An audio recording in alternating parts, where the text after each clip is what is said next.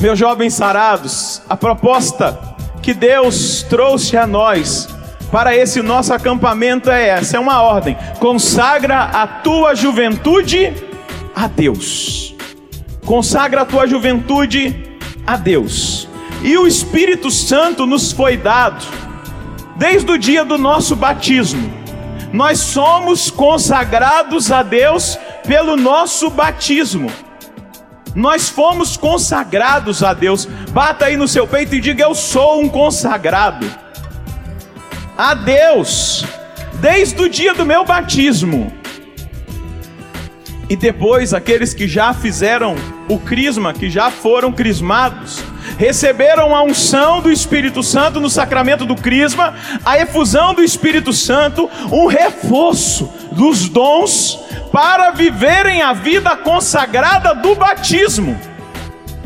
Já existe um chamado específico para nós vivermos uma vida consagrada a Deus, como um povo separado a Deus, pela graça do nosso batismo pela força do nosso batismo. Vamos lá, não estava no script não, mas o Senhor trouxe aqui a palavra ao meu coração agora, enquanto eu falo para vocês. Vai lá na carta de São Pedro, na primeira carta de Pedro, versículo 9, do capítulo 2. 1 Pedro, capítulo 2, versículo 9. Amém?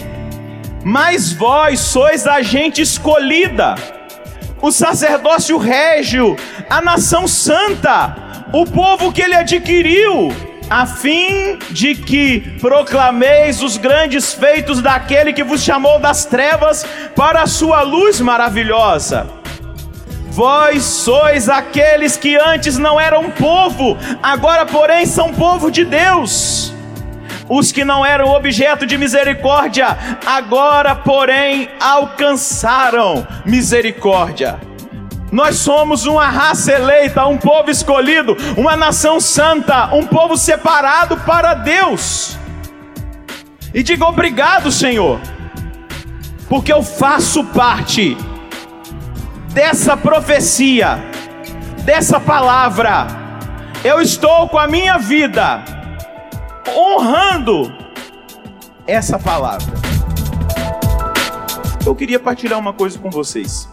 Quando me foi dado esse tema para eu pregar, já estou acostumado a pregar sobre o Espírito Santo. Meu Deus, é o que eu mais falo, eu acho. Nós carismáticos gostamos de falar do Espírito Santo, não é verdade? Glória a Deus por isso. O Espírito que move, que cura, que transforma, que gera avivamento e eu tenho aprendido que avivamento não é encher igrejas de pessoas, mas é encher pessoas de Deus. Isso é avivamento. Isso é experiência de avivamento, não é encher igrejas de pessoas, encher centro de evangelização de pessoas. Avivamento é encher as pessoas de Deus. É uma experiência de estar pleno da graça de Deus.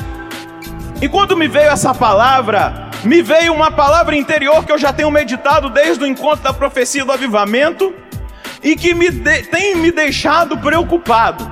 Eu tenho estado preocupado com as obras emocionais.